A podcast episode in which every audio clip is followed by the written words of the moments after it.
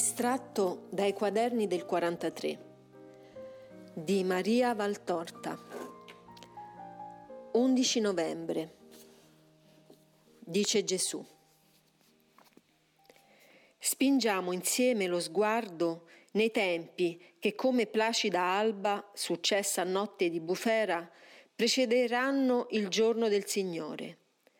Tu non vi sarai più ma dal luogo del tuo riposo ne gioirai, perché vedrai prossimo a finire il combattimento dell'uomo e già il dolore affievolirsi, per dare ai viventi tempo di ritemprarsi per l'ultima breve convulsione della terra, prima di udire il comando che la aduna in tutti i suoi viventi e in tutti i suoi avuti dal tempo di Adamo in poi.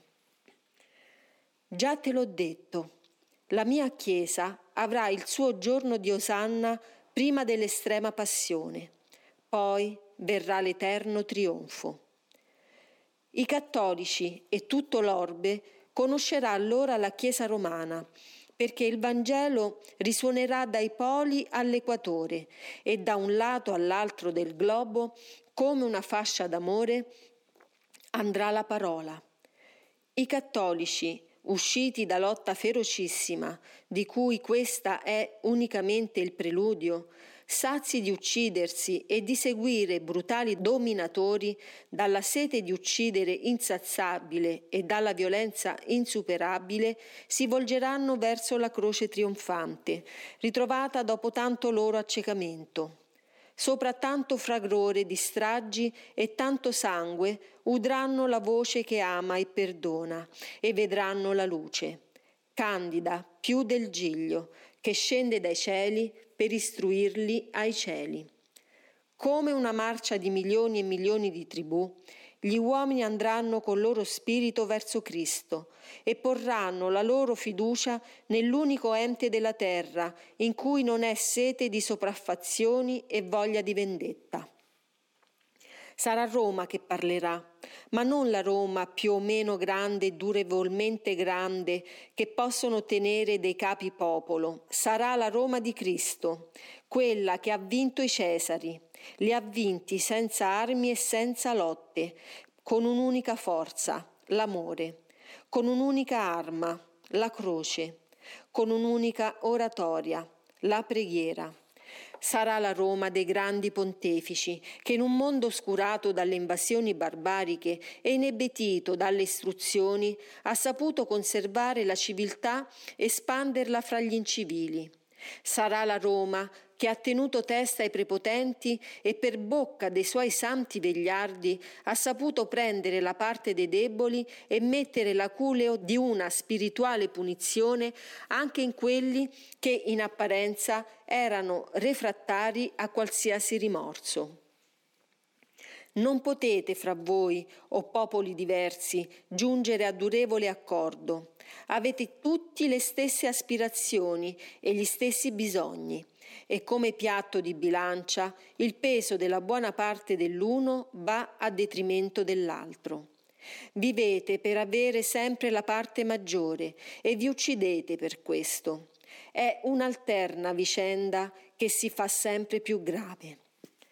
Ascoltate la voce di chi non ha sete di dominio e vuole regnare in nome del suo Re Santissimo, unicamente sugli spiriti. Verrà quel giorno in cui, disillusi degli uomini, vi volgerete a colui che è già più spirito che uomo e dell'umanità conserva quel tanto necessario a farvi persuasi della sua presenza. Verrà dalla sua bocca che io ispiro, la parola simile a quella che io vi direi, io, principe della pace. Vi insegnerà la perla preziosissima del perdono reciproco e vi persuaderà che non vi è più bell'arma del vomere e della falce che ferisce le glebe per renderle opime e che taglia le erbe per farle più belle. Vi insegnerà che la fatica più santa è quella che si compie per procurare un pane, una veste, una casa ai fratelli, e che solo amandosi da fratelli non vi è più conoscenza di veleno d'odio e di torture e di guerre. Figli, iniziate la marcia verso la luce del Signore. Non andate oltre brancolando fra le tenebre cieche i miei prediletti alla testa, vincendo ogni umano timore, poiché io sono con voi, o più cari al mio cuore, gli altri trascinati dall'esempio dei miei santi. Iniziate questo novello esodo verso la nuova terra che io vi prometto e che sarà la vostra stessa terra, ma mutata dall'amore cristiano. Separatevi da coloro che sono degli idolatri di Satana del mondo e della carne. Senza sprezzo separatevene, lo sprezzo non giova. Rovina senza giovare. Ma separatevene per non essere contagiati da loro.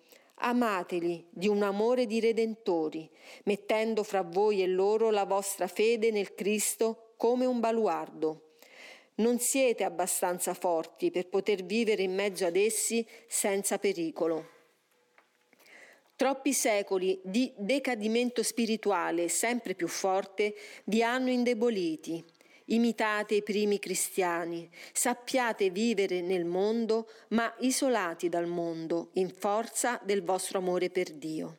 E non piegatevi mai a credere che sia un superuomo il misero uomo che non differisce dai bruti, perché come essi ha tutta la sua parte migliore nell'istinto, unica cosa che non faccia di lui peggio di un bruto. Il profeta dice, lasciate dunque l'uomo che ha lo spirito nelle narici. Voglio che interpretiate in questo senso la frase. L'animale privo di respiro altro non è che spoglia immonda. L'unica sua vita è nel respiro. Chiuse le narici a questo soffio, cessa di esistere e diviene una carogna. Vi sono molti uomini che non sono superiori ad esso, non avendo altra vita forché quell'animale che dura, per quanto dura, il loro respiro. Lo spirito è morto, lo spirito fatto per i cieli. Giusto è dunque dire che vi sono uomini che hanno per spirito il respiro delle loro narici e dai quali è meglio stare spiritualmente lontani, perché l'alito di Satana e della bestialità che esce da loro non intacchi la vostra umanità e la renda simile alla loro. Pregate per essi, o voi benedetti, ciò è carità. E poi basta. Le parole non entrano né chiusi alla parola e non lo crediate eccelso, colui che fuma e soffia la sua prepotenza e la sua superbia dalle narici come belva furente. Eccelso è solo colui che ha vivo lo spirito ed è perciò figlio di Dio. Gli altri sono povere cose la cui elevazione fittizia è destinata a gran crollo e la cui memoria non sopravvive altro che come memoria di scandalo ed errore. 12 novembre. Dice Gesù. Quando verrà il tempo del mio regno pacifico, e verrà perché l'ho promesso, ed io non manco alle mie promesse, i buoni sulla terra verranno tutti a me. Sarà il periodo di cui ti ho parlato, il periodo in cui lo spirito avrà raggiunto quell'evoluzione per la quale spontaneamente vi separerete in due parti. Quelli viventi fuori dello spirito giaceranno nelle loro tenebre in attesa di essere milizia per il principe del male. I viventi nello Spirito verranno al seguito del Figlio Santo di Dio, del germe del Signore, amato e benedetto dagli uomini in grazia, che comprenderanno allora ciò che ora è compreso da pochi eletti e conosceranno quale sia la mia gloria e quale la loro di figli di Dio. Radunerò i miei santi, poiché è santo chi mi ama e segue, ubbidiente e fedele. Li radunerò dai quattro angoli della terra e per il loro amore perdonerò l'iniquità degli uomini. La bontà dei santi spegnerà il rigore della giustizia e l'amore mio e dei santi monderà col suo fuoco la terra. Come un grande altare sarà la terra pacificata con se stessa e con Dio. E su questo altare il Maestro istruirà nella conoscenza esatta della verità gli uomini perché i buoni non vacillino quando Satana, furente di vedere adorato dalla umanità il Cristo, si scatenerà per l'ultima battaglia. Lotta di spirito contro spirito. Satana contrapporrà al mio regno spirituale e alla mia istruzione, alla sua satanica guerra, agli spiriti per traviarne più che può i più deboli, e dalle sue riserve, dalle sue fortezze, dove sono i rimasti fedeli alla bestia, anche dopo la sconfitta della bestia e del suo ministro, trarrà gli agenti di seduzione per rovinare un'ultima volta l'opera di Dio, la cui rovina iniziò ai piedi dell'albero del bene e del male. L'epoca satanica sarà tre volte più feroce dell'epoca anticristiana ma sarà breve perché per i viventi in quell'ora pregherà tutta la Chiesa trionfante fra le luci del cielo. Pregherà la Chiesa purgante fra le fiamme purgative dell'amore. Pregherà la Chiesa militante col sangue degli ultimi martiri. Salvi saranno coloro che mentre le tenebre e l'ardore, le tempeste e le folgori di Satana sconvolgeranno il mondo, sapranno stare all'ombra del tabernacolo, da dove scaturisce ogni forza, perché io sono la forza dei viventi e chi si ciba di me con fede ed amore diviene uno con la mia forza. E saranno pochi questi salvi, perché dopo secoli e secoli di amore mio per l'uomo, L'uomo non ha imparato ad amare, ma nessuno potrà accusarmi se si perde. E che potevo fare di più per voi, o figli di Dio, che avete preferito andare errando lontano dalla casa del Padre e talora vendere la vostra progenitura divina al nemico di Dio? Non dite che io, potente, potevo impedire che il male vi insidiasse e potevo farvi buoni di autorità mia allora sareste stati meno meritevoli dello stelo d'erba che il piede calpesta senza sentirlo, perché l'erba nasce dal seme ubbidendo al decreto di Dio. Nasce e cresce da sé sola e non ha la benché minima parte di cure dall'Altissimo, di quelle che voi avete. Sole e rugiade, ha lo stelo da Dio e una zolla di terra. Voi avete l'intelletto per condurvi, avete la grazia per illuminarvi, la legge per regolarvi, me per maestro, il mio sangue per salvezza. Vi ho dato tutto e voi mi avete dato così poco, sempre più poco. Con pazienza di Dio vi ho curato e voi mi, vi siete sempre rivoltati contro. I meno colpevoli furono sempre degli accidiosi. Avete sempre temuto di fare troppo per il vostro Dio che ha fatto tutto per voi. Ecco perché vi vengono i castighi. Essi sono ancora richiamo d'amore per farvi convinti che un Dio c'è e che gli altri dei che servite con quella fedeltà che a me negate, non possono darvi altro che bugiarde promesse e sicuro male. Di castigo in castigo aumentato a misura che voi aumentate idolatria e fornicazione, giungo ai grandi castighi, e questo è uno di essi.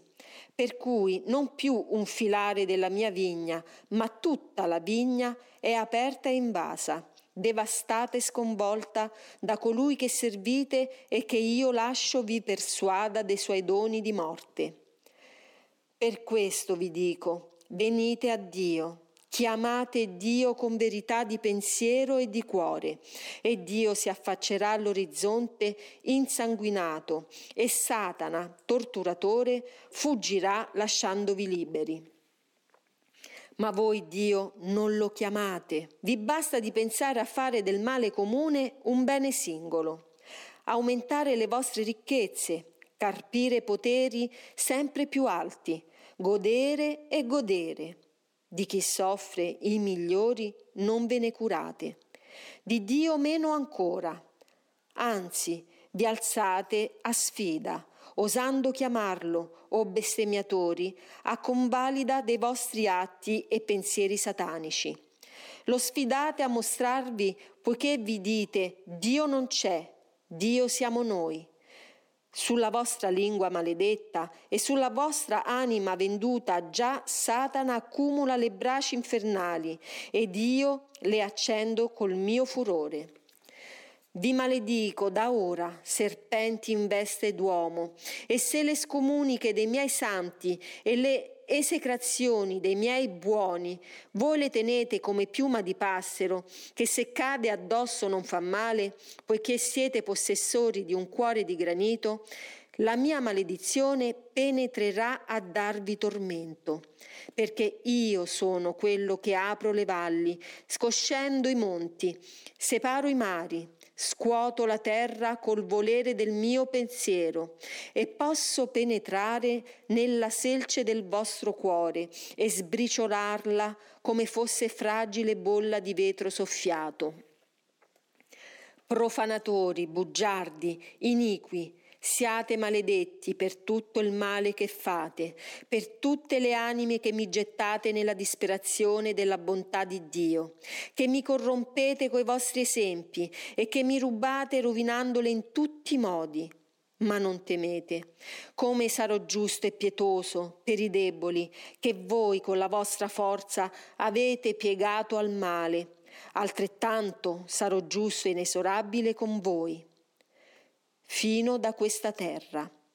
Il vostro potere, le vostre ricchezze rubate, distillate dal dolore di migliaia di uomini, vi sfumeranno fra le mani come fumo di paglia che si brucia, perché è troppo sporca per conservarla. Né vi sarà difesa che valga contro di voi che avete passato la misura. Chi ha orecchie da intendere, intenda. Non si stende la mano sporca di sangue contro il candore del santo che parla in nome del santo dei santi e contro il santuario più eletto del Tempio di Gerusalemme, perché le sue fondamenta sono state battezzate prima ancora che fossero iniziate dal sangue dei miei eroi e le sue pietre hanno avuto per rugiade i lavacri purpurei di infiniti martiri. In esso è il letto dove riposa, in attesa di risorgere a fianco del suo Maestro, la carne della mia pietra eletta. Ed io vi giuro che quel luogo è ben più santo di quanto non fosse il Tempio di Salomone e ai profanatori di questo luogo, che è già paradiso, intendetene voi il perché, accadrà ciò che accadde a tutti coloro che sfidarono la gloria del Signore.